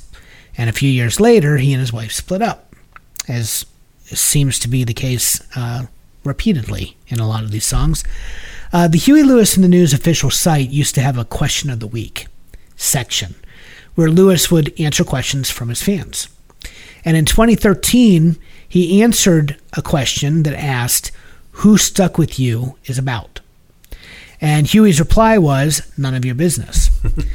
But he added, "I will tell you that although my songs are often inspired by real things, in fact, usually inspired by real life, they aren't always literal, and I always embellish." There's an ellipsis. And then he says, "But I will also reveal that the person who inspired Stuck With You did not really like the song all that much." um, this was the lead single from Four. Now, the band's fourth album, uh, it was a follow-up to their wildly successful Sports, which had five hit singles. For non-golfers, Four is what you yell to warn people in the line of an errant shot. So the title follows the sports theme of the previous album, and of course is a pun on it being their fourth album. Uh, the group was under a lot of pressure to deliver a lead-off hit single, but they struggled for months, and their manager Bob Brown made a personal appeal to Huey Lewis in the News guitarist Chris Hayes, asking him to come up with something. Wait a minute, you had Jacob's Ladder, you had Doing It All For My Baby, you had Hip To Be Square. Those were all solid singles. Right, but this is bef- this is when they had not gotten back into the studio to Oh, record. I see. Okay, gotcha. Yeah. Yeah. Because Sports had proved so, yeah, you know, so prolific. I mean, it, it was such a huge sure. oh, yeah. uh, album that, you know, they kept waiting. The, the label kept waiting for, gotcha. for the follow-up. Yeah, because um, it was about a four-year difference, I think. Yeah. yeah. Yeah, so Chris Hayes, they went to him, they asked him to come up with something. And according to Hayes, in a Rolling Stone interview, he responded by taking a six-pack of beer into the studio, and he emerged three hours later with the music for Stuck With You. Lewis added the lyrics, and they, they had their single. Now, four of the five singles from Huey Lewis and the News' Sports album made the top ten in America. All five singles from Four got there as well. After Stuck With You came Hip To Be Square, Jacob's Ladder, I Know What I Like, and Doing It All For My Baby. So uh, their success was well-earned, and all of the members had been in other bands for years before Huey Lewis and the News formed in seventy-nine. Their debut album, issued in nineteen eighty, flopped hard. Even, well, you already mentioned earlier in the season that they were Elvis Costello's backing band. Exactly. Originally. Yeah. And I was just about to go. Oh, I'm there. sorry. I'm no, sorry. no, no, that's fine. I, it's I, one of my favorite facts yeah. that like nobody knows. Yeah. Well, th- they were all in their thirties. We've talked before about how Huey Lewis was just so unconventional. And so, I, you know, you have a middle-aged man who's suddenly on pop charts, right? Um, they were all in their thirties. They feared losing their record deal when they finally landed a hit with Do You Believe in Love, which we've talked at length about in nineteen eighty. Cover, cover song. Yeah. No one knew the original. Mutt Lange. Right. Yep. Huey, Huey Lewis and the News, though, they were staples on M T V thanks to their light-hearted videos that typically had very odd scenarios and at least one babe. uh, Stuck With You opens with a vignette showing Lewis at a formal gathering. And I went back. I had to wa- rewatch it because I didn't remember the video that well. But um, it, it begins with uh, Lewis. He's at a formal gathering where one guest after another just keeps coming up to him and hassling him about the next album. When's it coming out? Hmm. I don't remember that either. And uh, he finds a girl, and they make their escape in a rowboat. Okay? Oh, yeah, I remember that. Then they end up on an island inhabited by people who love to party. And Lewis's music video philosophy, here it is, he said, always they tried to avoid literal translation of the song at all costs. He said that they always attempted to zig when the song zags, to just have fun and to try to be funny. Whether or not they were, he said, is subjective. Um, but this is one of several Huey Lewis and the News hits, which includes rich harmony vocals that he says is influenced by the Beach Boys. Others would include If This Is It and Do You Believe in Love. Uh, the music video was directed by Ed Grouse, and it stars the model Keely Shea Smith as Lewis's love interest. Grouse also helmed Cyndi Lauper's videos for Time After Time and Girls Just Want to Have Fun, and She Bop, and I Drove All Night. Another connection. And, Another and connection. Mutt Lange we mentioned a million times. Yep. Um, but I, I would venture to guess that your favorite video from that record would be Doing It All for My Baby. That's my favorite. Because it was, the again, the monsters, right? It was a laboratory, and yep. you had Igor and Frankenstein, yeah, if I remember it's correctly. A great video, yeah. yeah. But no, I, I I mean, I remembered them in the rowboat, but I didn't remember, because the, the video takes a long while uh, for Stuck With You to begin. They might have cut that when they, it was in rotation. I think they did. Yeah. But, but yeah, I went back to YouTube. I watched it. Kind of like yeah, The Fly. It's, it is. It's everyone's just coming to him, asking when the next album is coming, and he's trying to escape it. And that that pretty much was the pressure the band was under after the success of Sports. So there you go. Well, that's it, folks. That's our, our narrative. So um, it would be interesting to see what people can put together, some some details. Yeah. Uh, I mean, it's it's an age-old story, of course. There's nothing right. original about the story. No, it's all tropes. But um, but to, to listen through it and to kind of invent a narrative might be fun. Yeah, I, I'd, I'd be interested to see someone actually have some fun with it. Um, love to see a graphic, you know, oh, yeah. version of it. Um, if anyone's good, you know, with piano art. But um, yeah, it's been a long time coming. We've been doing this for four years, four seasons, and we've never let yeah. the mixtape tell a story, which so many of our mixtapes did. So uh, we decided to take a break from the theme. Of course, there is a theme. Long-distance relationships, but... Um, it's another twist on Valentine's Day, because we've done the couple skate, right? Yep. We do, we I let, forget. Let our wives pick one. Oh, that's we, right. We did uh, right. We did the, the, the, you know, romantic dinner with the yep. the jazz and vocalists. We were never cynical enough to do a Black Day. No, we never did that. Breakup Valentine yeah, episode. Never did a breakup. Um, so...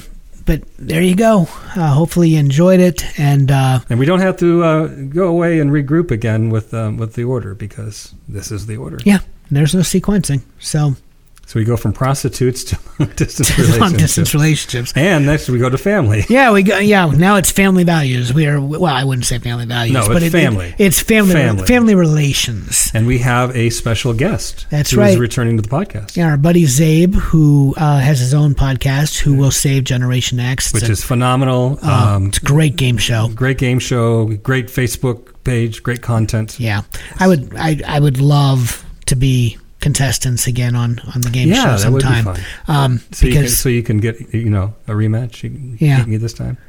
Hey, I was I was in the lead the entirety of that game until the end. So I yeah, I, I forget how I flubbed it up. But at the end, but, it was the Family Feud, because you had to leave the room. Oh, that's right, and you stole all my answers. I stole yeah, all your answers. Yeah, yeah, yeah. um, although I did love leaving him speechless when I got Ferris Bueller's Day Off from the Star Wars theme. Yeah, yeah. That because that was that was his first clue. I gave him Ferris Bueller's Day Off, and I I, I feel like I, I could just feel his loss. Like where where the hell do I go next? Sorry, Zabe. I, I do apologize. I I just know Ferris Bueller.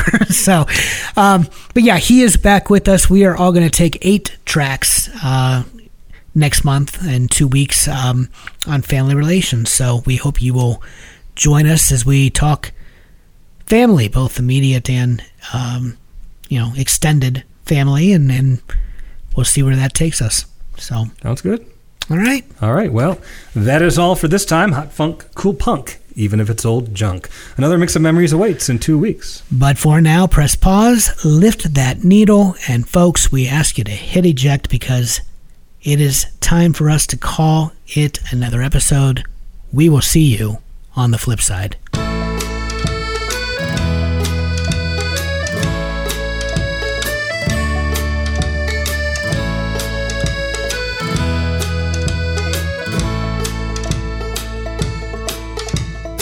Sitting in a box undigified, gonna rewind and give 'em one more try.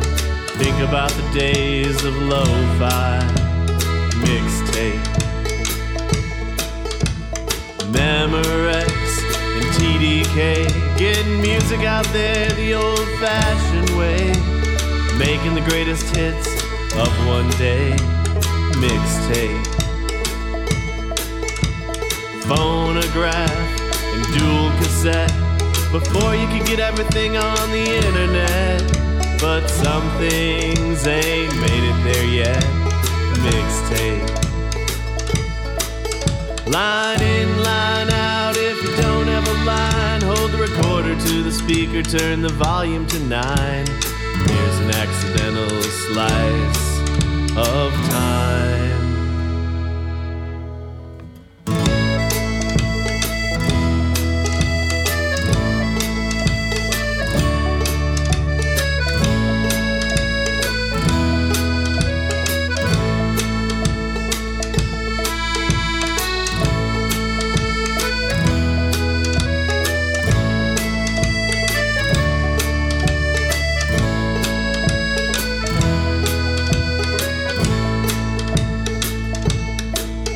My memories these days aren't so trusty, like the mixtape, they're musty and dusty. And sometimes when we wanna start everything just falls apart.